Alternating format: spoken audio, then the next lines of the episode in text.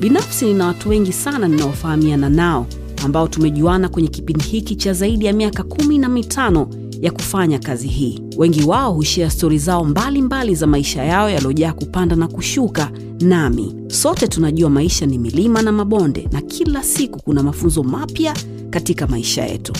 Hizi ni baadhi ya hizo stori ambazo watu hawa hukutana au wamekutana nazo katika maisha yao, ambazo zitakufanya usome, uwaze au uangalie vitu kwa umakini zaidi, na pia kujifunza.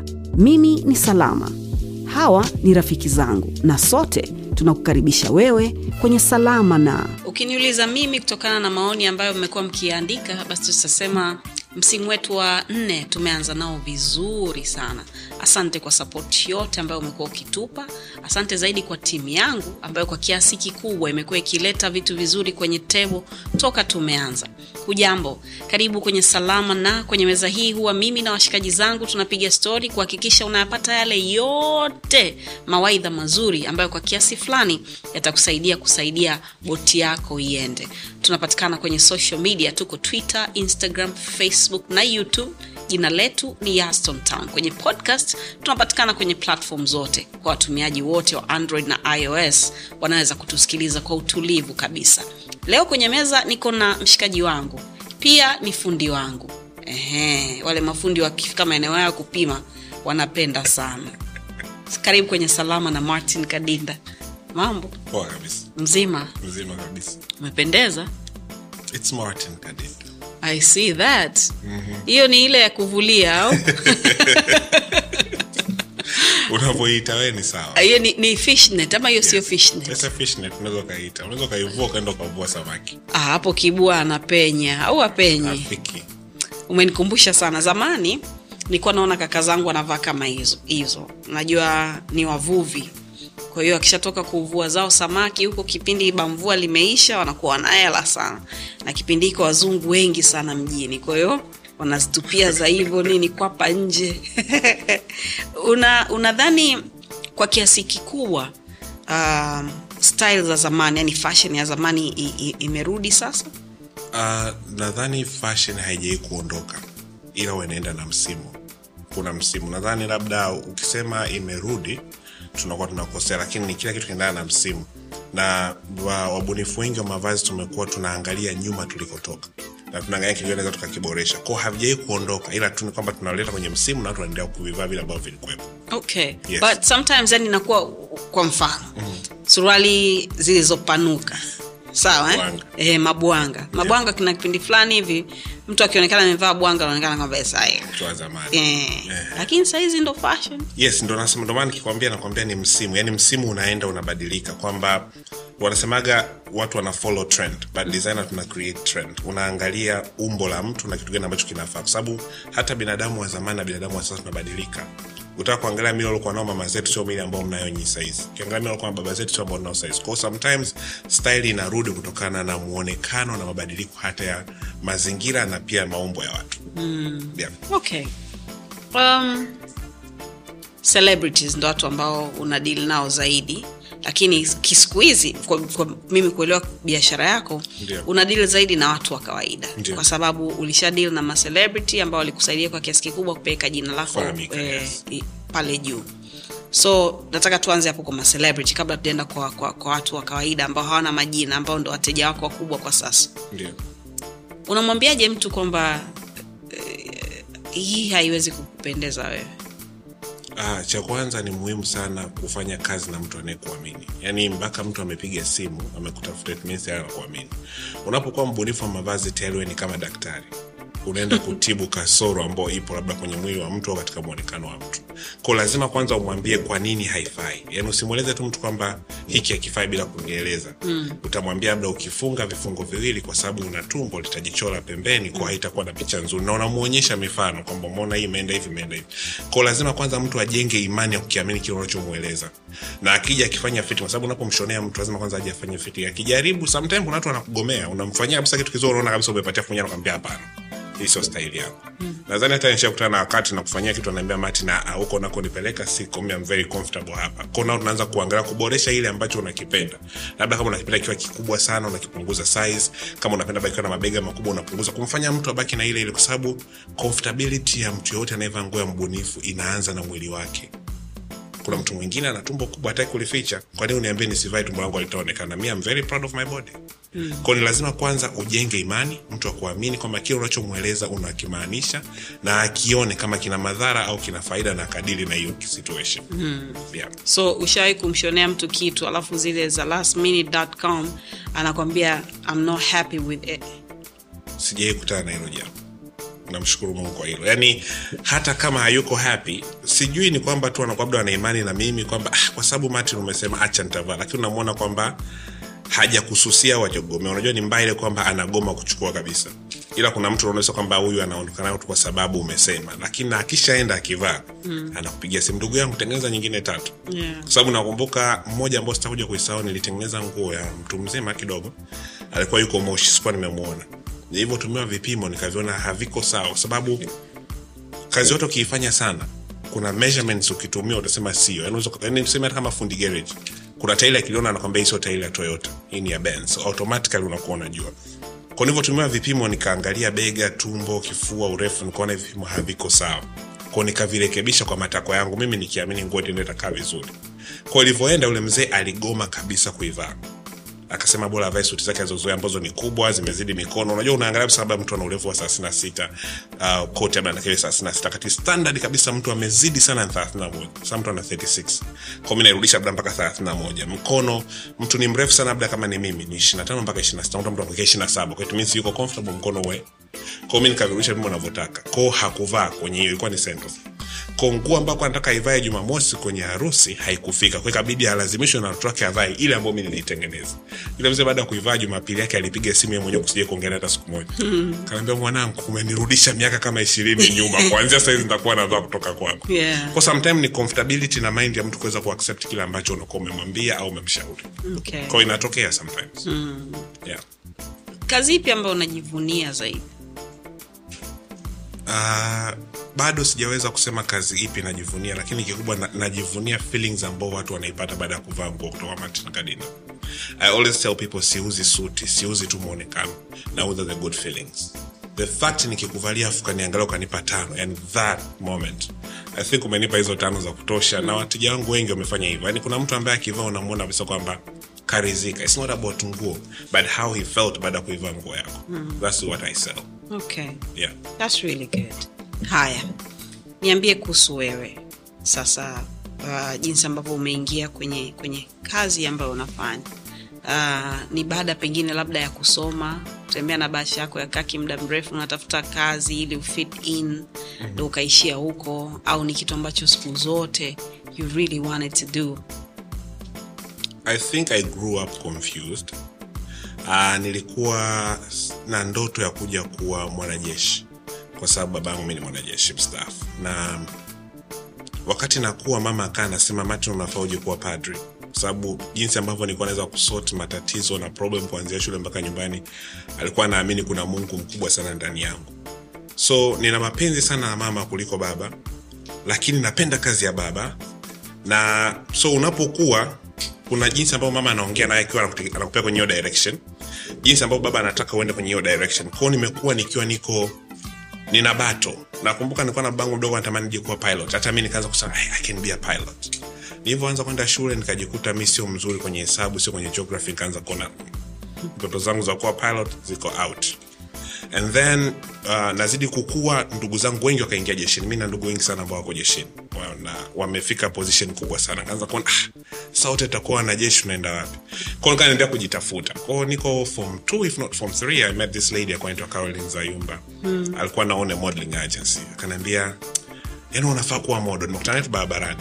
Hmm. kaambia nafaa kuwa modo modo nonini sielewi those days hata ukimwambia mtu modeling aelewi ni kitu gani kaniambia jumapili come let's meet somewhere. Kwao nikaelekezwa kuna hoteli kwa zamani inaitwa Coral nikaambiwa niende pale. Kipindi hicho nikaenda kwa una modo wakubwa ule mwinyi alikuwa anaimba machozi band alikuwa one of the biggest model dax alikuwa one of the biggest model ukakuta tu ni wanapiga picha wanakula and was like ah kumbe modeling ni kula. Yani haya maisha ndo haya. Kwa for me nikaanza kuona modeling ni sehemu kula mnamaliza mnaondoka. Lakini kila nilikuwa nikienda wakiwa wanafanya mostly nilikuwa naenda kwenye photoshoots mimi ndo mtu ambaye nitakuwa naelekeza hapo nguo imekaa ovyo sijui mbona umesahau mzigo wako. Yani always be a help. Sababu nilikuwa sijui natakiwa kukifanya. Yule dada akaniambia inabidi sasa uanze kusimamia modeling agency yangu kwa sababu nakuona ni mtu ambaye you can manage things. So i started working under smiling faces company. Na nikaanza kwenda kwenye show fashion shows because akuwa ni mwanamitindo pia so I kwenye fashion shows nikaa nikiangalia naona tu ni nguo za wanawake peke yake amna nguo za wanaume. And I was like oh, modeling kwa sababu ya wanawake peke yake. And- but everybody was like Tanzania hatuna wabunifu wa kiume ndo maana nguo nyingi unazoziona ni za wanawake. So for me I was like ah, mi nitaanza kujitengenezea nguo nione. So I remember elfu mbili na kumi na moja December 1st tulikuwa tuna show moja ilikuwa inaitwa Red Ribbon Gala. Tulifanya fashion show ambayo inakuaga ni muunganiko wa designers wa Tanzania tuna raise fund ya kuweza kuwasaidia watu ambao wanaishi na virusi vya ukimwi. Mm. so kwenye hiyo show ndo kipindi ambacho Diamond alikuwa anatoka na Jokate and Jokate alikuwa ni one of the uh, designer alikuwa anaonyesha nguo. Alikuwa na Kidoti brand. Kwa Diamond akaja. Kwa alivyokuja Diamond akaona nilikuwa nimevaa nguo ambayo nimeshonea koti fulani hivi nyekundu. Na mimi nilikuwa namjua Diamond kwa sababu alikuwa anatoka na Wema. Wema was my friend. Kwa hiyo akaniambia ah Martin nataka koti kama mimi na shoot video yangu kesho. Nikaambia sio ya dukani mimi nimeshona mwenyewe. Akaniambia huwezi kanitolea hata mbili hivi unashona kweli? Akaniambia kwa akanipa gari akaniambia nimshonee tatu. Nikaenda kushona nikampelekea bahati mbaya si kwamba atakiwa kushuti akaibiwa vitu. Sio kama anakumbuka hiyo story. Kwa hakuweza kushuti kabidi tena nipate M4 time ya kutengeneza nguo nyingine. Ndo akashuti video ya mawazo. Baada ya kushuti video ya mawazo ndo kila mtu akanasema vikoti vya Diamond vikoti vya Diamond sababu tulikuwa vimeanza vikoti vidogo vya kumbana that's the idea tulikuwa nayo. Nikaanza kuona "Ah, sasa vinahitaji vikoti vya Diamond wakati matingadina ndo nimevishona. So i remember i had to go ofisini nilikuwa nafanya kazi na raki so kwenye ofisi yake kuna mtu anaitwa albert manifesta kuna mtu anaitwa abdul pixel base. Nikamwambia jamani inabidi tufanye promotion ya hizi koti zijulikane za martin kadinda sio za mtu mwingine. So i created single button can change your whole look. Nikatengeneza hiyo promotion. Kipindi hicho ndo facebook ni kubwa. Baada ya kuposta ikiwa mtu akaanza kuniambia nataka koti kama hii nataka koti kama hii. That's how martin kaanza kuwa designer. Kwa nikaa nime achana na vitu vingine vyote ambavyo nilikuwa navitafuta nikaanza kuona kwamba kumbe i can do something na watu wakakipenda kipindi hicho nimemaliza form 4 nimeenda form 6 naangeka na hiyo kitu nikaingia chuo nimesoma uh, diploma in uh, general management. Nikaanza kujuta kwamba mbona sasa demand inakuwa kubwa. Kwa sababu kwa kipindi hicho nadhani tanzania kwa wabunifu ni wachache. Wakiume alikuwa hamna kuwepo ni sheria ambayo nilikuwa namwangalia kama role model kwaga yuko india hakuwa yuko tanzania. Nakwambia i do something with my life kupitia kinachokifanya. Elfu mbili na kumi na mbili nikala tunzo yangu ya kwanza best men's design of the year. Kwa miaka yote mpaka unavyoongelea ni most awarded menswear design of the year. Kwao nikajikuta niko kwenye hiyo direction. Na I'm happy. Na I'm happy kwa sababu imenifanya nimefungua milango kwa wabunifu wengi wa kiume kuwa designers. At first wakati naanza ilikuwa ni kitu cha ajabu sana. Yani ukipita mtu anambia designer yani unaonekana kama ni mtu wa ajabu. Ilikuwa na sio ilikuwa still inaunganishwa na na ugei. Mm-hmm. unaona? Mm-hmm. yani hata vijana uh, ukiwa, ukiwa unataka kuwa modo unaona like we choko nini? Sasa hivi. Stories like those. Mm-hmm. eh, mazungumzo kama hayo which I'm sure unasikiaga. Yes. Zin- zinakufanya ujisikieje kwa- kwako wewe? Are you true to yourself? Um, I'm being free. I'm being true to myself and I love myself. That's the key. And naamini kwa kile nachokifanya na naamini katika watu ambao nimeweza kugusa maisha yao na wakafanikiwa kusogea. Um, hata kuna watu ambao ni viongozi wa dini akipita naambiwa amna lolote muuni tu. Wako watu ambao wanacheza mpira yani maneno kwa binadamu kuyazuia ni ngumu. Na nadhani siku ambayo ningeona familia inani doubt na inashindwa kunisapoti kwa kile nachokifanya ningeanza kujiuliza maybe I'm on the lakini the fact kila mtu ambaye nafanya naye kazi ananiona mimi kama martin haoni hayo ambayo watu wanaweza akayasema kuhusu tasnia ya mitindo. Hayanirudishi nyuma. And i don't stop doing what i do because naamini kuna wengi wana ndoto za kuja kuwa wabunifu wakubwa duniani. Na wananiangalia mimi kwamba kama martin ameweza kufika pale alipofika why should i stop? So i'm not doing because of myself. Nafanya kwa sababu naamini kuna watu wengi ambao wanasogea kupitia kile ambacho wanakifanya. Na nadhani ukisema kama ni kweli inafanya itakusumbua. But if it's not true why ikuumize? Mm. ni maneno tu. Hamna anaye kuchoma na kisu hamna anaye kupiga na mawe so sikuona kama nikikwaza ndio nikaa nazidi kufanya kwa sababu nikaona niko on the right path. Na nikuwa naona kwamba sio martin anayesemwa. Mm. kila sehemu kuna mtu anasemwa. Yani hata nikaa kwenye mazungumzo tu ya kawaida lazima kuna mtu tunamsema. So automatically haikuniumiza. I knew where i stand na where i wanna go. Okay. Yeah. Nataka uniambie jinsi ambavyo umekuwa najua umesema mzee wako alikuwa mwanajeshi na mama yako tutamzungumzia baadaye kidogo. Yeah. uh, mwenyezi mungu amrehemu huko aliko. So and I want you to tell me kuhusu familia yenu. Yes. kwenu mko wangapi? Na ulizaliwa dar es salaam? Yeah, sisi tuko watano na kaka wawili na dada wawili mi ndo the last born nimezaliwa dar es salaam lugalo. Uh, ni watoto wa maisha ya kawaida kabisa na wale watoto ambao tumeishi maisha ambayo una unachokikosa nyumbani. Huwezi ukasema tunacho kingi lakini mama na baba wamejitahidi sana kutulea katika mazingira ambayo mtoto yoyote wa kitanzania anatakiwa kulelewa. Kielimu kimaadili uh, tumefundishwa upendo tumefundishwa kusamehe na tumefundishwa kuifanya dunia kuwa eneo salama kwa kila anayetuzunguka. So nikiongelea malezi yangu naweza nikasema ni kijana ambaye nimeona katika malezi ya familia ya kitanzania baba yangu alikuwa ni mwanajeshi alikuwa mkuu wa kikosi amestaafu sahizi ni mwana uh, ni mkulima analima. And tuko wengi kwenye familia yetu ila kwa mama yetu tuko watano mzee wako alikuwa fundi? Ah, mpaka leo ni fundi. Mzee Kei ni wale watu wa, wa, wa baba ambao uh, akona kidogodogo hivi unajua mwanajeshi hata kistafu bado ni mwanajeshi. Eh. Eh, usinifanye nikarudi ikashindwa kupiga simu kwa mzekee mzekee ataona show na haumsingizii kwa hiyo it should be okay. Yes and I, I, sisi unajua tumekuwa kwenye mazingira baba yetu si alikuwa ni mkali sana. Yani mi nakumbuka siku ya kwanza naendesha gari ya baba yangu. Familia nzima waliitana kikao. Martin leo anaendesha gari ya mzeke hamna mtu ambaye kuwa naamini kaendesha gari ya baba. Nadhani amelifanya hata mimi kakuta gari yangu inaendeshwa na mtu. Yani baba alikuwa anaamini gari yake ni ya kwake. Mnataka mtapanda. So umri ulivyokwenda wa baba akaanza kuwa nadhani baba, baba yetu amekuwa baba bora baada ya kustaafu na kurudi mtaani. Ametupeleka kijeshi sana. Yaani mimi ni maeneo nilokulia au watu wanaotujua sisi tulivyokuwa wakiamba tu mtoto wa mzekea hata kucheza naye hawataki. Baba yetu ni mtu wa amenyooka hivi. Yani hana kushoto na kulia. Kwa hiyo he's a good dad. Yeah. Unadhani anajivunia wewe? Ah, ah, we. Anajivunia sana. I remember juzi kama two weeks ago tukuwa na harusi so nikamshonea suti alivyomaliza akamwita kakaangu wakaambia unajua inabidi martin mwe mnamsaidia sana. Unajua kazi anaoifanya ni kubwa sana. Lazima alindwe vizuri yani sio mnamchukulia poa yani ko nahisi yani the fact anasema nilindwe ni kwamba anaamini mimi ni kitu cha muhimu sana kwake na hatamani kuona labda one day linatokea lolote. Yes, yes. okay. So mama yako alivyofariki wal- walikuwa pamoja? Hapana. Okay. baba alikuwa hayupo um, sisi tume nadhani mama yetu naweza nikasema she the best wife.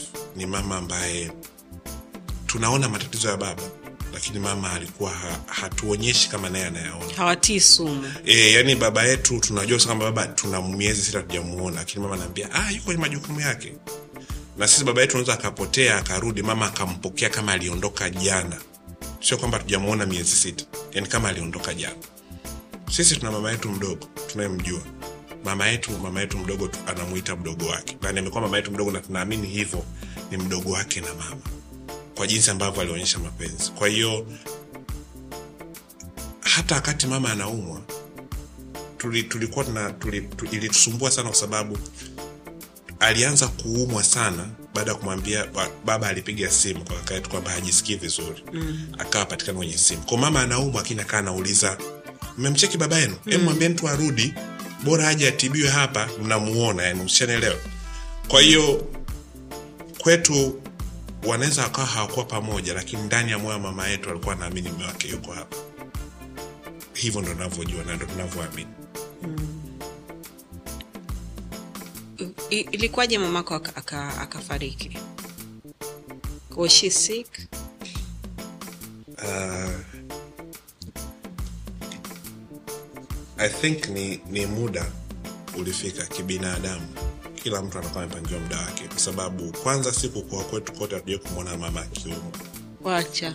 E, yani mama kuumwa kwake ataambia anajisikia vibaya lakini utamwona anaamka asubuhi anaenda kazini. Naweza kaambia mguu unanisumbua? Lakini akaamka akaenda kuna kipindi mama alikuwa na tatizo la jicho mpaka likaja kabisa likafa jicho yake moja akaona lakini si yani mpaka tuna, tunaishi miaka mama anakwambia mbona ni miaka mitano sasa? Lakini hatukuwahi kuona mama kwamba ana struggle kwamba ana tatizo la jicho. Kwa sababu tu ana pressure ya jicho we tried and kampeleka for surgery mpaka ikaja ika- akapewa majibu lakini kwake hakutaka kutuonyesha kwamba nina tatizo. Na hata wakati anaumwa tulikuwa juu tu mama ni kawaida. Sema kifua kinanisumbua. So siku hiyo nadhani ali dada wetu na dada yetu ambaye alikuwa yuko pale nyumbani rafiki wa dada yetu mkubwa yuko nyumbani. Alipiga simu akasema hivi mnajua kama makelo siku nzima hajatoka chumbani? Kila mtu akajuza mama hajatoka chumbani. Sasa mama hata aumwe jumapili ataamka kwenda kanisani saa kumi na moja dakika arobaini na tano. Kwa the fact unaambiwa mama ameshindwa kutoka ndani tukarudi wote. Kumrudi mama akaambia asijisikie vibaya najisikia tu vibaya. Kalala. Na tulivyofika mama anaamka anafanya shughuli zake anaenda ananawa na, yani, yani anakuonyesha kwamba everything is fine. Mm. So tukampeleka hospitali wakasema ana infection kwenye damu. Sasa ah, yes, ana infection akapewa dawa. Uh, akanywa dawa lakini kaa hakuna mabadiliko yoyote. Tukaenda tukampeleka hospitali nyingine yes hapa tukaenda tukaambiwa kuna daktari mwingine yuko bunju. Ni daktari mzuri wa sukari na presha kusimama alikuwa na presha kaambia tukampeleka huyo daktari tukampeleka kwa daktari wa pressure akachunguza akasema ah, everything is fine naona tu ni pressure ya kawaida labda tumbadilishie dawa atakuwa sawa tukarudi nashukuru mungu mi Dr. Isaac my good friend na Romana. Nilivyokuwa nawapigia wakawa wanamwangalia mwanzo mwisho. Kwa kila kuna mabadiliko anaambia mlete wanamwangalia ko wakaja kugundua shuga yake imepanda. Kwa ina tatizo sukari wakamtibu sukari ikarudi wakasema lakini ni vizuri labda tukafanya hata uh, matibabu ya covid. You never know mama anaweza kutana na infection ya hizo zinazotokea ni covid labda. So akanywa dozi ya covid. Memba ilikuwa ni alhamisi. Yes. Romana akasema sahizi hospitali huko very na kipindi hicho kuna covid imepiga sana. Kila sehemu kila hospitali watu wamejaa sio vizuri mkipeleka hospitali kinachotakiwa ni kumwangalia 24/7 mwe mnaangalia matukio yake pembeni pressure pembeni sukari Kwa romana akawa anakuja every time kumwangalia jumamosi asubuhi mimi na dadangu mkubwa tukaamka tukaenda kanisani because always go to church mm. kaambia romana lakini natamani uende ukamwone mama kwa sababu toka asubuhi tumeamka tumeona hayuko poa yani mama alikuwa alamiki chochote kwamba anataka tu kupumzika yeah. na ijumaa jioni kwa mimi nimezunguka nazunguka naye nje ya nyumba mm. Sasa kuna ua mama alikuwa analipenda. Tun- tunaitaga huku mjini tu alvela lakini mimi naitaga tu ua. Kwa kila siku ngambia mama nataka ili ua nilichukue. Siku nilivyozunguka zungana nyuma nyuma kaniambia mchukue ili ua nenda kaambia mama ninao katika siku nataka kulichukua nalikataa. Unaniambia lazima nije kulifuata nyumbani ili nikuone. So akaniambia chukua hilo ua nenda nalo Ah, mi ikaanza kunitisha. Nikaona, hmm. mi ondoke na wakati because almost miaka mitatu. Kia nikitaka kuondoka na ile aloe mama ananikatalia kwa sababu kwenye chuo. Basi tukaenda hospitali tukaenda kanisani sisi. Baadaye romana akanipigia simu uko wapi nikaambia niko kanisani akakata kanipigia dr isaac. Kanaambia uko wapi? Kaambia niko kanisani. Ah basi ukimaliza utanipigia. Sinadhani tunaenda na mama mwimbili hapa. Tunaona kama uh, oxygen imepungua. Basi tukaenda tukasali. Mi na roman catholic. Asubuhi saa kumi na moja dakika arobaini na tano na roman lakini mchana tutasanda tuition na kanisa jingine huko segerea. Tulivyoenda kumwona yule uh, abi anaitwa. Akaanza kusema kesho mtapokea habari kubwa sana lakini mwenyezi mungu atawavusha it's, it's one of the good news. Huyu wa arasia au yule wa kule? Yule wa kule tuliokwenda akasema just be ready. Sasa dadangu mkubwa akamuuliza habari kubwa nzuri mbaya? Akaambia nyinyi ni watumishi wa mungu mnaamini katika mungu. Mtapokea habari kubwa sana. Basi tukatoka kanisani tukaongoza moja kwa moja mpaka mwimbili tukakuta kweli mama amewekwa pale emergency lakini tulivyoingia tunaanza kuona amewekwa hizo oksijeni na nini na nini tukakuta madaktari kama wanne Unajua emergency haruhusu kuingia lakini nikapata access tu ya kuingia sijui ni mungu peke yake. Kauliza watu siku wengi nakanaambia kila kitu iko fine tunajaribu ku, kustabilize hali yake kwa sababu oksijeni yake imepungua. Nikatoka nje nikamkuta dr isaac na dr romana akaniambia martin your mom is under best doctors. Au madokta wote waliokuta watano pale ni the best big doctors ambao wako hapa. Si tunaondoka lakini for anything utatuambia. Basi tukabaki na mama pale. It was saturday sasa hiyo. Tukashinda mwembili siku nzima mpaka jioni kwenye saa nne mi nikaingia tena. Wale madaktari wakanifukuza. Kaambia mwezi mkanifukuza because huyu mama yangu. Siwezi tu mnaona tu ana mashine zinalia alafu nyi mmesimama hapa mniambii chochote. One of the doctor kanaambia mate ni mtu mzima. Tumefanya kila ambayo tunaliweza kuweza kustabilize hali ya mama. Kwa hapo unachotakiwa ni mwili wenyewe uweze kurespond. Lakini natakiwa pia tukampige x-ray. Basi sasa wakati wanataka kwenda kumpiga x-ray wanataka kumvua pete. Mama yangu akawa anavaa pete ya ndoa na ya engagement akaa anagoma kuvua. Kaambia basi mchukue. Kwa mimi pale nikaambia mama tunaweza tukakuvua pete akanyosha mkono akazivua. Basi tukaenda naye kwenye pima x-ray tukamaliza akarudi. Uh, kwa tukaambia tusubiri nje. So tumekaa hospitali ile hiyo ijumaa mosi yote jumapili asubuhi mimi nikaondoka kwa sababu natakiwa tupishane. Nikaenda nyumbani ko nikamwacha hospitali na dada zangu na shangazi zangu wako pale nimefika tu nyumbani kaandaa kulala. Lakini nikasipa yani nasikia usingizi lakini siwezi kulala. Uko restless e, yani. So nikaenda chumbani nikashindwa kulala. Kwa nikachukua godoro nikaenda kulipeleka sebleni nikika godoro sebleni dadangu kuwa akanipigia simu akaniambia "Wewe hujalala mpaka sasa nakuona online mzima simu ulale. Nikasema sawa. So siku zima. Nikatoka nje nikarudi tena ndani. Nikakuta mama yangu mdogo ananipigia simu uko wapi? Nikaambia niko nyumbani. Ah unaweza kurudi hospitali? Nikaambia uh, yes i can. Kuna nini? Ah njoo tu hospitalini. Akata simu akanipigia tena binamu yangu mwingine. Uko wapi? Ngoja nakuja kufuata hapo nyumbani. Ah, for me I was like no amna kuna kitu ambacho hakiko sawa.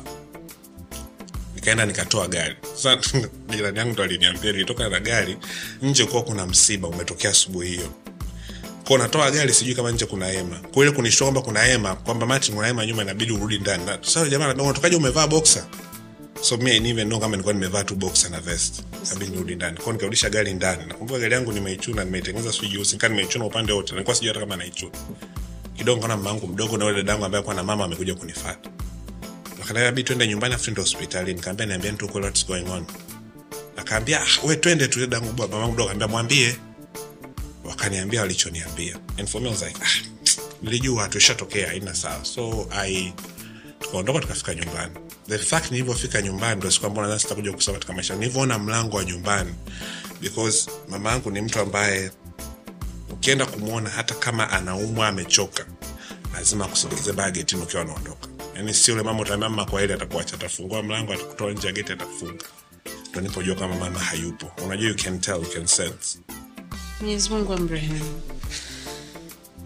i remember ilikuwa mm, ilikuwa story, story kubwa sana kwa sababu wewe kwenye maisha yako umezungukwa na watu ambao wana, um, mi naamini yuko kwenye sehemu nzuri and ulipigana you did all that you could to make sure kwamba anakuwa kwenye mikono mizuri.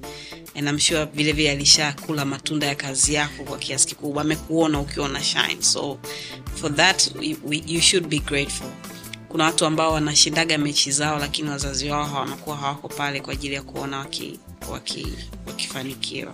Na na nadhani pia ni somo kubwa ambayo litakiwa nijifunze kwa sababu toka tumekuwa sisi hatujawai kuwa na msiba nyumbani kwetu maisha yetu yote. Kwa msiba wa mama ndo ukuwa wa kwanza na nilichojifunza kwamba no matter how much you love your kids no matter how much you love your baby no matter how much you love your husband there's a time ambao natakiwa wewe na mwenyezi mungu muweze kuzungumza.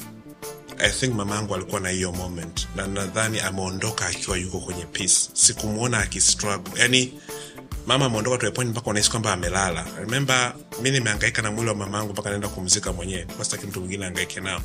Because i looked at her kama mtu aliyelala sio mtu ambaye unajua kuna tumeshaenda kuaga miili ya watu and unaona mwili unaona huruma but for me i felt like amelala. Yani kwamba na, na sometime nasema mungu aliamua kulitenda kwa wakati wake. Mama hakupigania uhai.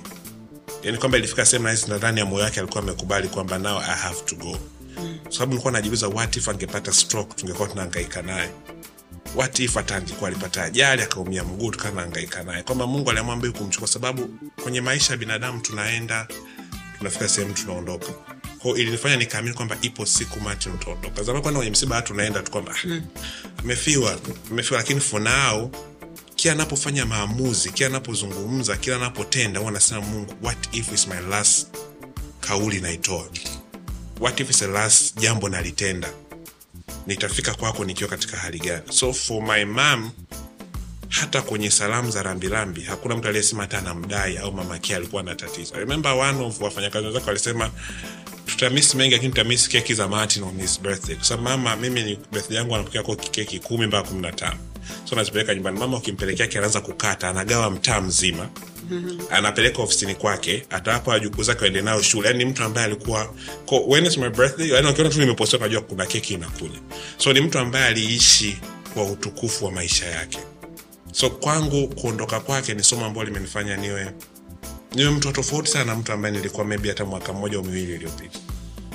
Yeah. umesema e, wajukuu alikuwa anakaa na mtoto wako pia? Hapana mtoto wangu anakaa na dada yangu mkubwa. Okay. She's a grown up girl form 4 sasa hivi. Bro ulianza mapema. Eh, form 2 ilikuwa. Kuna Uli- vichezo ukivicheza unanasa. Ulitia mtu mimba wakati uko form yes yes nahisi nilikuwa najaribu kuona kama niko. Vizuri. Yeah. na nikopi. Adevera nikopi kabisa auruki um, bibi yangu kwanza mzaa mama ndo aliniambia alivyoenda hospitali. Akanaambia aliniambia wakie ulakaa na yule mwana. Yani usijaribu kukataa. Yani tu alivyozaliwa tu bibi yangu alienda. Nahisi walienda kuhakikisha akaniambia usijaribu kwa sababu mara kwanza nilikuwa nikiuza nasema ah mi sijui bwana. So unajua kuna yale majibu? Mi sijui bwana kwa sababu mm. you tu na ambao umembebesha mtu bibi lakini ulikuwa unapita naye sana huyo dada. It was ilitokea mara moja. Ikaja ikajirudia mara wakati anaambia na mimba mi nikaja nikarudia tena nikijua ni uongo. Mm. kwa ile mara moja ambao ndo wenyewe ilikuwa ile tunasema ile moja takatifu. Eh, moja kubwa. Yeah. hauishi? She's a very proud girl. Um, na mkataba naye mmoja. Nimemwambia si, sitaki ni kuweke kwenye spotlight i want you to decide if you want it. So ndo maana mara nyingi simweki nataka yeye aamue. Kwa sababu nimegundua kitu kimoja ambacho kipo. Mi na rafiki zangu wengi ambao na watoto eh. and i always speak to their kids i speak to them. Nagundua kwamba mtoto akiwa anakuwa tunamtengeneza maisha ambayo nataka si awe nayo bila kujua kama yeye anayataka so ukisikiliza hata interview za watoto wa watu maarufu utasikia "Ah, mama yangu alinipeleka akafanya hivi baba yangu alifanya hivi kwamba maybe the, it's not the path they wanna go. Yanaweza nikasema mfano kama mimi familia yangu asilimia kubwa hawapendi umaarufu but they are happy mi kuwa maarufu. Mm. so the fact nikiwa nawaingiza huku nitakuwa nawakosea na kuna privacy ambao nitakuwa nawanyima. So for her nilimwambia choose maliza shule then uta make decision what exactly you want. And I'm happy kwamba tunaelewana. Mm. Yani mazungumzo yetu ni machache sana lakini ambayo yana make sense. Ko, that's what I'm proud of. Okay anafanya nini? Like ukiachana na kwamba ni mwanafunzi. Anachora sana. Yeah, ni mchoraji mzuri. Na huwa sitaki kumuuliza dream job yake ni ipi kwa sababu i can tell she wanna become a designer as well na ndio maana hata napo brand ya Martin Kanina nimetengeneza kwa mazingira ambayo iwe ni salama kwake kuweza kuirisi na kuendelea nayo. Ndio maana sitaki kuiunganisha na matukio because at least aweze kuendelesha kitu ambacho atakikuta kiko salama. Mm. Yes. challenge zipi ni ndo za, ambazo mwara zote huwa unazi experience katika uh, aina ya kazi ambayo umeichagua kuifanya si, si nadhani nimefika sehemu nimetambua kwamba binadamu hatuwezi kuwa sawa. Maono yangu na yako hawezi kuwa sawa. Mm-hmm. hata nifanye jambo zuri kiasi gani kwako hatuwezi kuwa sawa. Na siamini kama ni challenge. Na siamini kama ni tatizo. Na siamini kama ni kikwazo. Kwa sababu utakaolisema zuri nitajifunza kutoka hapo. Utakaolisema baya nitalihakikisha lina ubaya kiasi gani na jinsi gani sitafikia huko unaposema. Kwa sababu kitu kimoja ambacho nakiamini jinsi uwazavyo ndivyo unavyokuwa. Kile unachokiwaza ndivyo unavyokuwa. Ukisema mi ni mkorofi utakuwa mkorofi. Ukisema mi jambazi utakuwa jambazi. Kwa ukisema mimi nakifanya kitu kwa uwema na weledi kitakuwa vile unavyokitaka. Kwa siamini kama kuna challenge kwangu personally. Na ukitaka kugundua nilijifunza to be in a safe, in a safe environment. Kwa sababu kwangu wanaamini mafanikio yanapimwa na vitu vingi. Mm. so kiasi gani cha pesa uko nacho kwenye account? So kiasi gani cha marafiki uko nao? Tunaangalia kiasi cha pesa uko nacho. Tunaangalia mental health yako iko vipi? Relationship yako na watu iko vipi? Relationship yako na mwenyezi mungu iko vipi? Mm. unaweza ukawa tajiri na hela nyingi lakini una matatizo ya kiakili.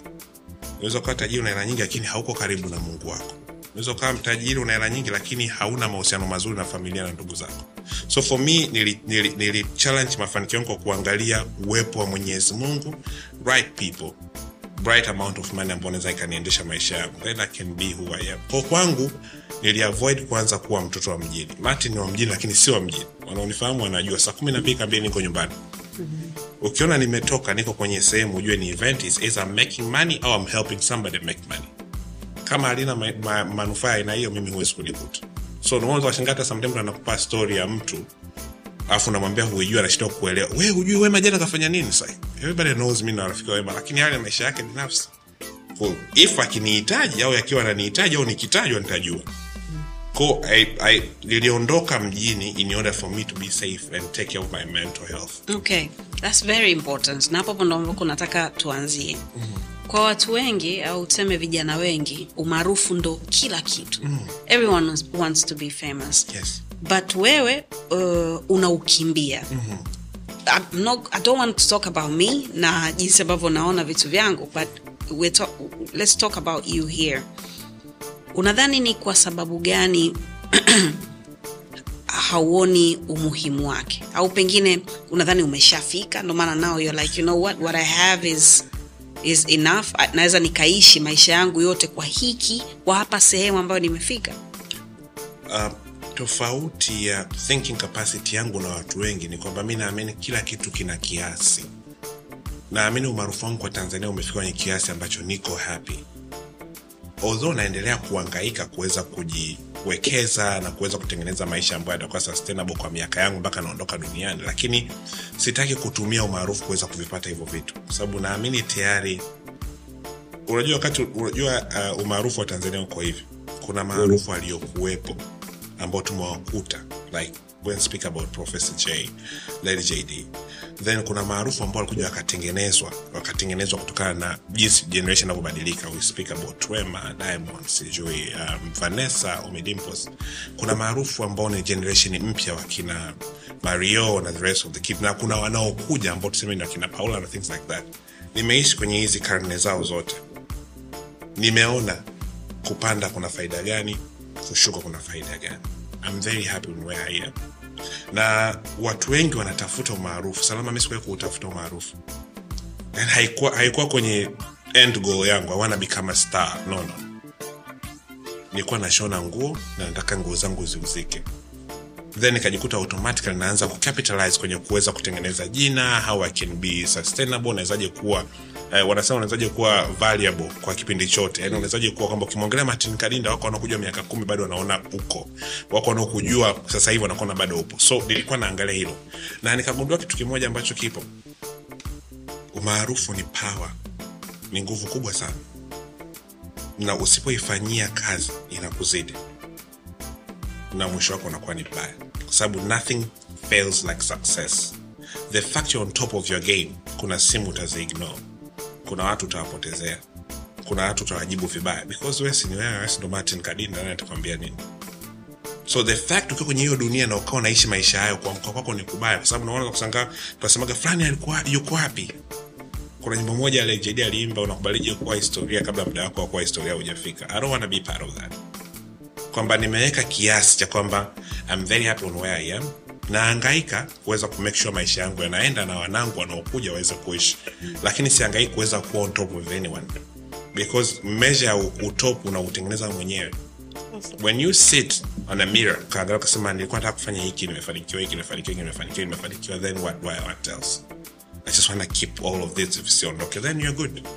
So ukiona umefika unaona bado unataka kufika tena. Kwa sababu ukitaka kuongelea uh, East African Design of the Year. Unamwongelea Martin Kadinda 2015 2016 ukitaka kuongelea Menswear Design of the Year wa Africa unamwongelea Martin Kadinda mwaka 2018 African Collection of the Year kwa Africa unamwongelea Martin Kadinda so for me I just wanna go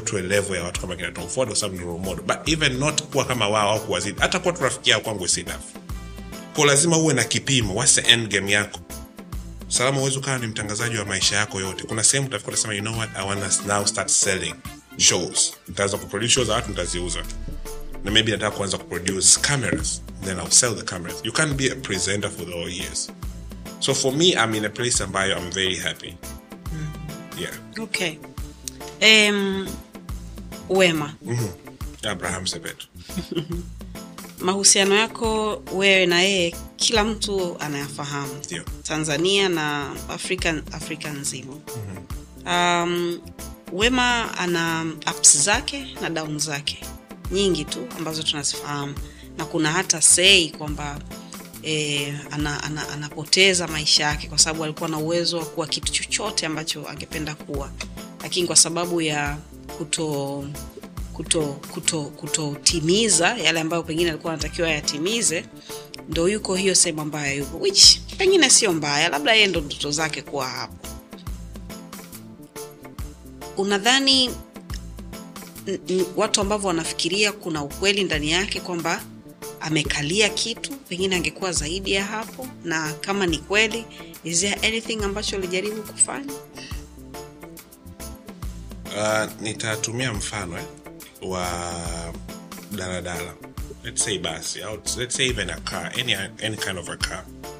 Maybe mi ni gari. Na wema ananimiliki uh, ananitumia pale anapoenda kwenye safari zake. Atatoka hapa atafika morogoro atanipaki atashuka atafanya mambo yake. Akiona hapamfai atarudi kwenye gari yake atapanda ataenda atafika sehemu ataona gari jingine zuri analolipenda atashuka atanyoa hiyo gari ataenda. Akiona ah, akufai atarudi. Maisha yako hivyo. Thats how i take it. Kwamba I'm a friend then I became a manager then I became ndugu.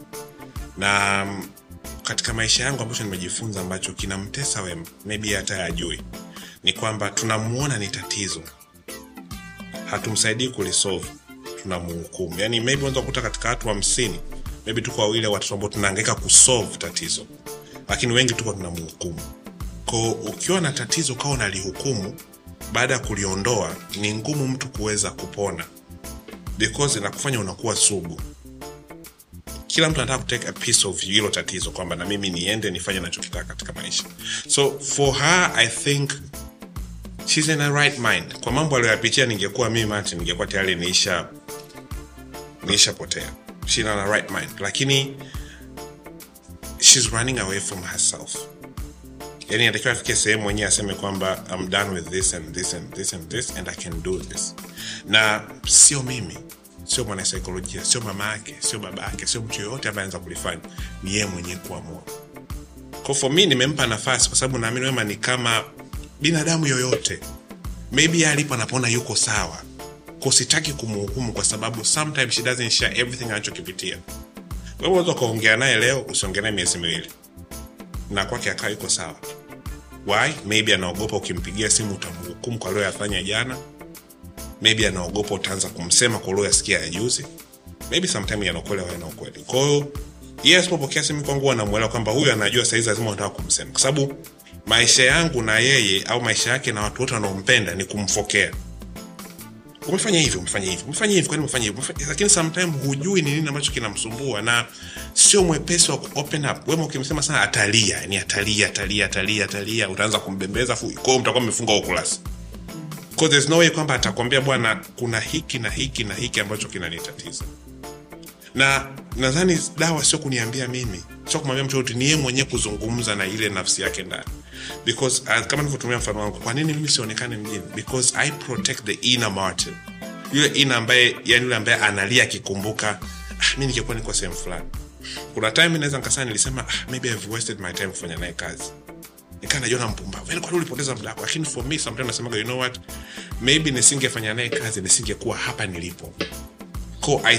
Yale mazuri ambayo nayaona yapo na mabaya naona kama ni somo na maisha yanaendelea ndio maana I'm very careful hata kusema namsimamia nani. I have people nawasimamia lakini for me it's like usininame kama meneja wako.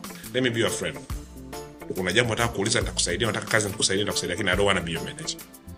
Because nimejifunza kwamba ukiwa meneja wa mtu unapewa blame hata ambazo sio za kwako. Yani because of fulani ndo maana amekuwa hivyo. Na wote tuko hivyo. Yani panapokuwa kuna tatizo hatusolve tatizo tunatafuta nani yani kutoa ubaya wa hutu upeleke kwa mwingine kwa wanaompenda sana wema wanaamini wema yuko vile kwa sababu ya fulani. Ila wanatoa ubaya wema anampa mtu mwingine. Lakini hawako tayari kumwambia bwana wema let's do this let's get from here. Sawa ulikuwa na fulani akafanya hivi na hivi kwa sababu mi nimejifunza wema akapata meneja wengi hapo katikati. Kila meneja akija akaambia martin so right manager. Mi ndo naweza kuwa meneja wako. Na kwanza akaja akapiga milioni kumi na saba akaondoka. She came back crying. Yani martin fulani akaja mwingine akaja mwingine akaja mwingine. And then for me i was like wema hawa watu wangekuwa na nia njema nayo wangecelebrate hata yale mazuri tulioyafanya maybe mabaya yapo. I'm a human being. Yeah. Tungecelebrate mazuri tuliokuwa nayo tukaboresha pale tunge move on. Lakini wao wanasema tu wanatoa ubaya kutoka kwako wanampachika mtu mwingine wanaondoka na wewe. Ndio maana nikasema mfano ni wa gari tu. Akifika sehemu anashuka anaenda pale mombo anakula nyama akimaliza anaingia kwenye gari anasogea arusha anapewa gari nyingine akuzunguka nao mjini akimaliza anaingia kwenye gari yake anarudi zake da ndo maisha yaliyo. Na simu hukumu ushawahi kumuuza? Never wema hajawai kutembea na mtu yote ambaye mi najuana naye. Kama amewahi kutembea naye basi walikutana wao. And i think watoto ambao amewahi kutoka na wema ambao mi najuana nao mi ni mtu ambaye nilipigwa vita kwa sababu walikuwa wanaamini martin apendi mapenzi yetu. So haijawahi kutokea. Unadhani eh, ipi ni ni common problem yeah? kwa celebrities wetu wengi ambao we unawafahamu? Wengine kuwafahamu kwa kuangalia kwenye tv wengine kuwafahamu kwa kufanya nao kazi wengine kuwafahamu kwa sababu wanafahamu mtu ambaye wewe unamjua. What is the common problem? Tuna upofu wa mafanikio. Wengi yani tunaamini tumefanikiwa wakati hatujafanikiwa. Tuna fantasize mafanikio. Yani the fact you can change a unajiona wewe umeshafanikiwa. The fact unaweza kuchange chakula nyumbani bila kumtegemea baba na mama unajiona ushafanikiwa hatuangalii means ya kuweza kuwa sustainable kwa kile ambacho tunakifanya. Yani tuna upofu kwamba mi star bwana. Yani umeitwa kwenye pati mbili tatu umealikwa umepekwa posta pale we ni fulani kwako unajiona ushamaliza sababu hata ukikaa ukizungumza na wenzio stori zangu na wenzangu wengi huwa hazilink. Yani kwanza wengi tunamsahau mwenyezi mungu. Ni wachache sana utakuta naenda kanisani au msikitini kusali tutaenda msikitini tukitoa labda msaada tuonekane na media za kutosha. Tutaenda kanisani tutoe misaada tuonekane na media za kutosha. Lakini we don't go because tunaamini mwenyezi mungu katubariki kufika hapo tulipofika. Kwao tukianza kuona kumesha mafanikio yetu na wenzetu walioendelea nchi zao walichokifanya ni rahisi kuweza kujua kwamba kweli tumefanikiwa. Lakini si tunamesha kwamba umemzidi tu jirani yako. Umemzidi sijui mke mwenzio. Yani the fact umeweza kuwa samwa unasikika tayari unajiona ko upofu wa mafanikio ndo unaotuangusha watu wengi mm. yes unapaka sina paka lakini kuwa na mbwa kakangu amemgawa kwa nini sasa jamani unajua wakati naishi nyumbani mm. nilikuwa na mbwa wangu anaitwa Vogue. Nilipewa Anaitwa Vogue? Vogue, eh, nilipewa zawadi ya birthday then nikapata mbwa mwingine anaitwa uh, Zoe kwa hiyo wakati nahama nyumbani naenda kuanza maisha peke yangu mi sipendi kuishi na watu. Yani mi hata sipendi watu au kuishi na watu. Maybe sipendi watu au kuishi na watu. Ko naishi mwenyewe nyumbani kwangu.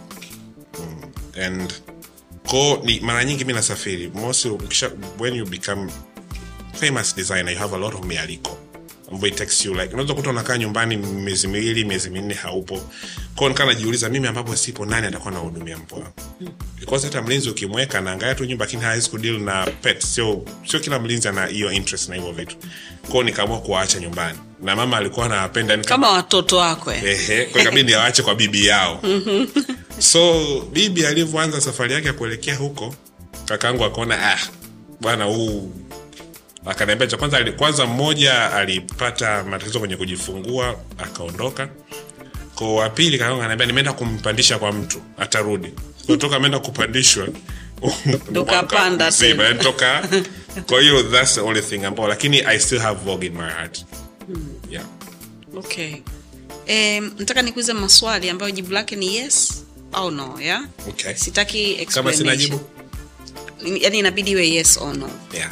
Sawa eh? uh, umeshawahi kumtumia mtu ambaye hukumdhamiria message ambayo sio ya kwake? Yes.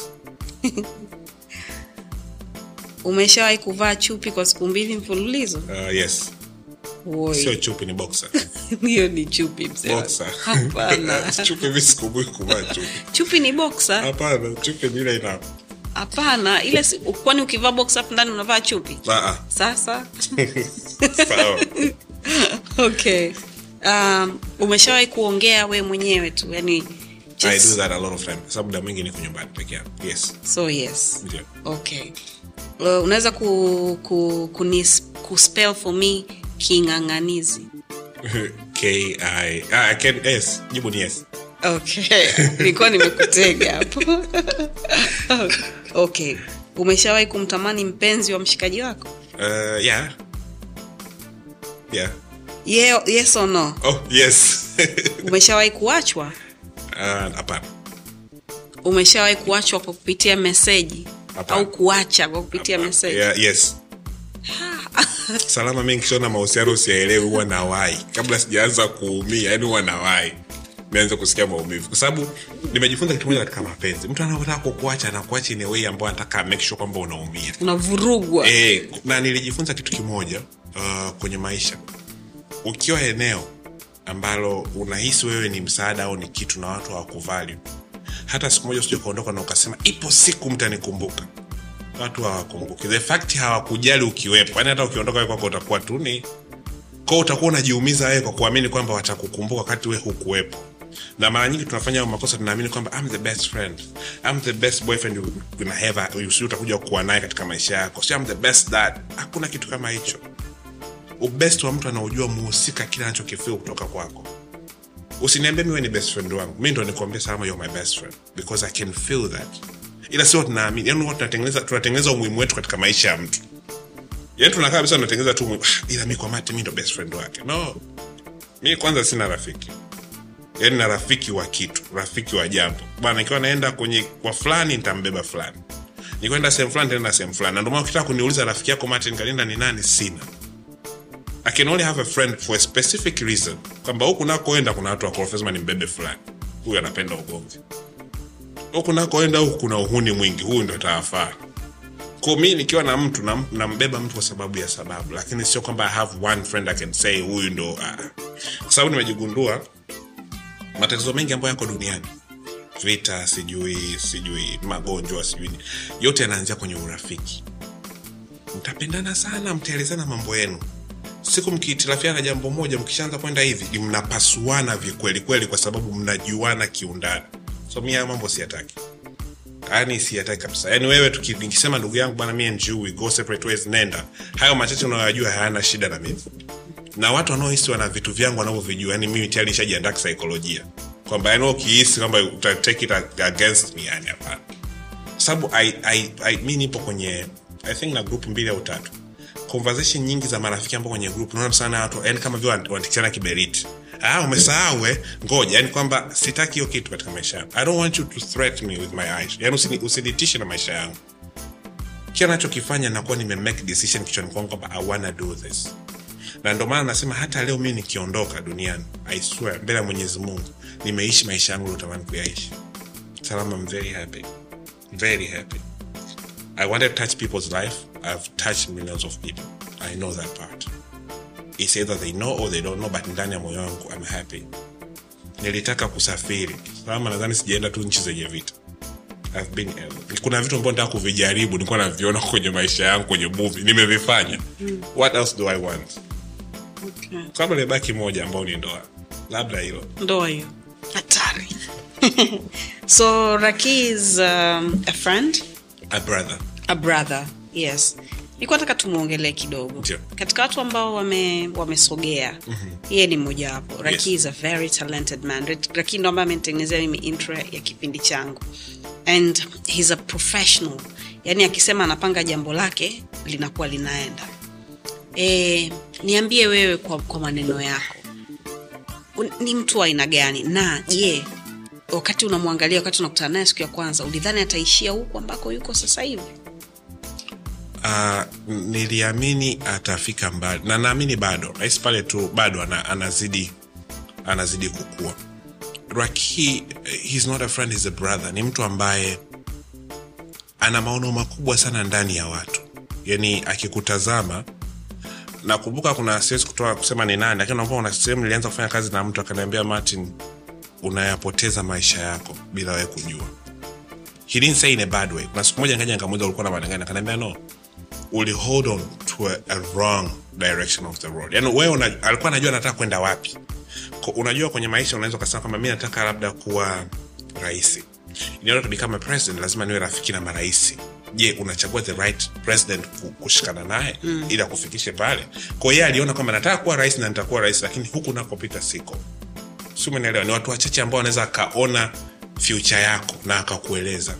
Many people atakwambia ah, unapotea dogo anakuacha hapo lakini yeye ni mtu ambaye anaiona future ya mtu. Na kikubwa ambacho nakipenda kutoka kwake kila mistake kila kosa alilolifanya au alilolipitia huwa hataki mtu mwingine alipitie. Na he's very, he's very serious about it. Yani ni, ni, anaropoka kitu ambacho kama una akili timamu utamwona ah, bro naye bwana na mambo mengi. Lakini ni kitu ambacho kikisikiliza kwa makini unasema kama ningemsikiliza rakiba at that time ningekuwa nimefika mbali sana and for me nashukuru mungu kukutana naye. I remember i met rakini ikiwa tu form 6 nilienda tu studio kwake kipindi hicho katika kujitafuta nikaa very helpful akaniambia dogo unakuja. So kaa nakuja napewa elfu kumi elfu kumi na tano hivyo ishirini. I raki i did his wedding and all that. And he was a person ambaye ni mtu pekee ama nimekutana naye mjini na akanichukulia kama mdogo wake. So the first day tumekutana It's very few people watakuchukulia hivyo. Wengi watakuanza watakujaji watakuwa kwenye kipimo apime skeli yako aone uko vipi. Raki alinibeba kama mdogo wake na maisha akaendelea hivyo na hata tukizungumza njoo bwana let's talk. Njoo zanzibar. Tuongee. Yani ni mtu ambaye anaamini bado kwamba we can do something. We can do something. Na hata ukikosea atakupigia simu. Kwambia martin um, unajua ni mtu kabisa unaona anazunguka afu naambia raki shoot it. Yani I'm ready. Wewe niambie wewe ni kakaangu. Mm. afu atakwambia moja mbili tatu ni mtu ambaye hana choyo ya kuona mwingine anasogea. Lakini kufanikiwa ukiwa chini ya rakii ni njia ngumu sana because hana shortcut. Yaani salama kama unatakiwa uanze moja mbili tatu. Yaani hana kwamba moja ha, umeweza rukia tatu. Hana. Ko lazima upite kwenye hiyo njia. Mm. which is good cause uh, ukiruka hauwezi kujua kitu ambacho umekiruka. Lakini mm-hmm. ukipita kote mm-hmm. then unajua hata kama ukikosea sehemu wapi pa kurudi na kurekebisha. So how is the business kokoyo now we have a martin kadinda store ambao tulikuwa tulikuwa nayo. by the way, thank yeah. you very much. Just MK tulikuwa nayo lakini 2015 kidogo kuna upanuzi wa barabara kwao nikavunjiwa kwa toka 2015 mpaka hii 2021 ndo nimekuja sana kuanza kujenga. And I'm happy kwa sababu nimeijenga pangu. Sio kwamba kesho na kesho kutwa itaama. Yani kama ikiama ni kufungua branches. Yani hapo ilipo martin kadinda store ndo hipo hapo ilipo it's a very private um, store. It's only by appointment unakuja kwa sababu naamini kwenye kuweza kudili na mtu mmoja mmoja. Ikifika time ya kuanza kusupply sasa the wholesale nadhani nao nitaanza kuwa na um, store za kuweza kudisplay as much as i can. Lakini for now hivyo. Nashukuru mungu pia mi one of the biggest 12 designers ambao tunamefungua brand inaitwa asanti is an international brand based in london lakini nafungua store south africa um, johannesburg pale Sandton city. Ko ukiongelea franchise za maduka makubwa ya mavazi matingania one of them. So nadhani by mwezi wa kumi ndo tutaifungua store kwa mara ya kwanza. Nice. huko tunachofanya tuna create our own sketches we design our own pieces and we sell in wholesale. Kwa hiyo utakapoenda south africa one day one santon city ukikuta asanti brand jua martin kadinda is one of the designer tanzania tumetoka wawili niko mimi na another girl anaitwa angeli rwanda yuko mmoja there's nigeria. Kwao tuko 12 african design ambazo tunatengeneza hiyo brand. That's really nice. Yes. Um, congratulations my friend. Thank you very much. weni mimi bahati nzuri mimi nimefanya kazi na, um, na designers wengi. Ndio. But wewe na mtani mm-hmm. wako mmenyoka. Yaani ukiniambia siwezi Yeah. ni siwezi. Sio njoo and then unakuja kunivalishia koti langu ukumbini unajua za vile You're not like that. And Yes, i think hiko ndo kitu ambacho kinakutofautisha wewe na, na watu wengi. Watu waz, wazuri mahodari lakini sio wakweli na mwisho siku najikuta akajibambikizia kazi nyingi kiasi kwamba anaishia kukukera. Ndio maana nilikuwa nasema wengi tunapumbazwa na umaarufu.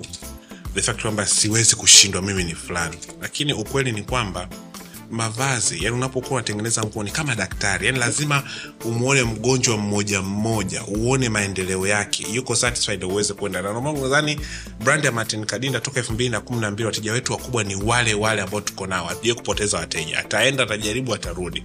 Kwa sababu unampa attention unasikiliza anachokitaka you pay attention to it. Na nadhani pia uh, kinachotufanya tuwe hivyo ni kwa sababu tunaipenda kazi yetu kuliko tu pesa unajua ukipenda pesa kuliko kazi yako always utakuwa na feedback mbaya. Sidhani kama mi na feedback mbaya. Hata nikiposti kuona mtu anasema martin maybe unatu overcharge au ufanyaji wako wa kazi ni mbaya. Kwanza nahudumia kila mtu kutokana na bajeti yake. Hatuna kiwango kwamba ukiwa na kiasi hiki lazima uja au ukiwa mtu fulani lazima uje Ah. bajeti yako kijana nitakwambia hii tunaweza kufanya nao kazi au hatuwezi au ongeza au hapo umeji kuna dada moja aliniambia mati mi nikuja nimejiandaa na this amount mbao umenipa hii. Nikamwambia amount hii unakuwa umelipia jina mi sikulipishi jina na kulipisha kazi ambayo unaifanya ko most of, most of us nadhani hata umeniambia kuhusu mtani. Mtani ni mtu ambaye nimeanza kufanya naye kazi zamani na ni mtu ambaye i think katika watu ambao anaheshimu kile ambacho nakifanya ni mmoja hapo na tunaangalia zaidi kwenye kudeliver kuliko kupata. Hilo ndo kubwa. Na na nadhani wabunifu wengi ambao wapo sasa hivi wanaangalia kwenye kupata tu. Nakutaka kuangalia tukipata nataka kushare ma, mafanikio more than kushare kile ambacho tumekifanya Maana tuko tofauti labda. And I'm happy kupata feedback kutoka kwako kwa sababu wewe you are one of my biggest client. Okay. yeah. Thank you so much. Eh, mi nakutakia heri. Nimeona hivi karibuni umewakusanya kina dada. You guys are doing something. Unawasimamia. Queens. Drama Nafanya nao kazi. Okay. Nao kazi. It's hard but we hope. Tuko wengi. The name says it all. Because they are. Drama queens. Do you think it will work?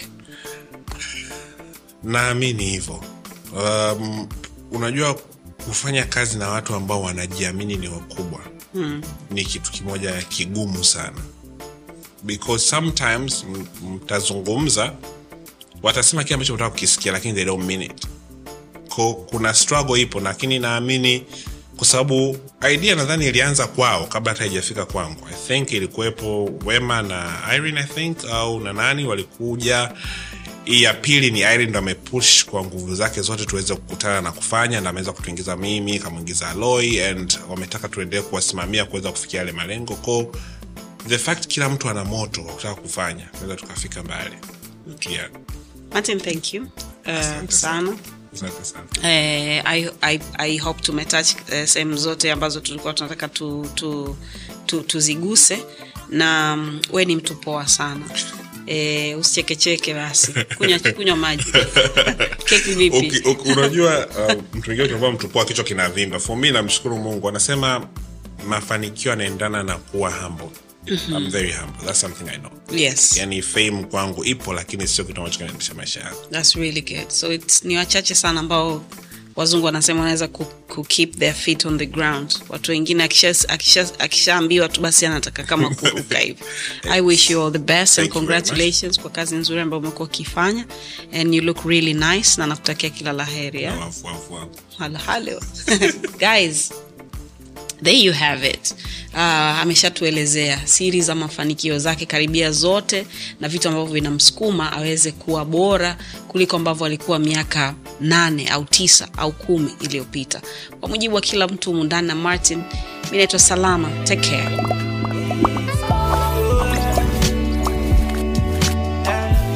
Vipo vya lawama sio shida, vipo vya kupoteza sio muda. Wenuka na ukimbize ndoto ah, ah, ah. Kupatia ina maana hukosei, kiburi kinafanya tujongei, tunaamka wapya kila day hey, hey, hey, hey. Slow ila kufika unawahi, chozi na mfuta na cry, tukipenda na Mungu anafurahi yeah. yeah.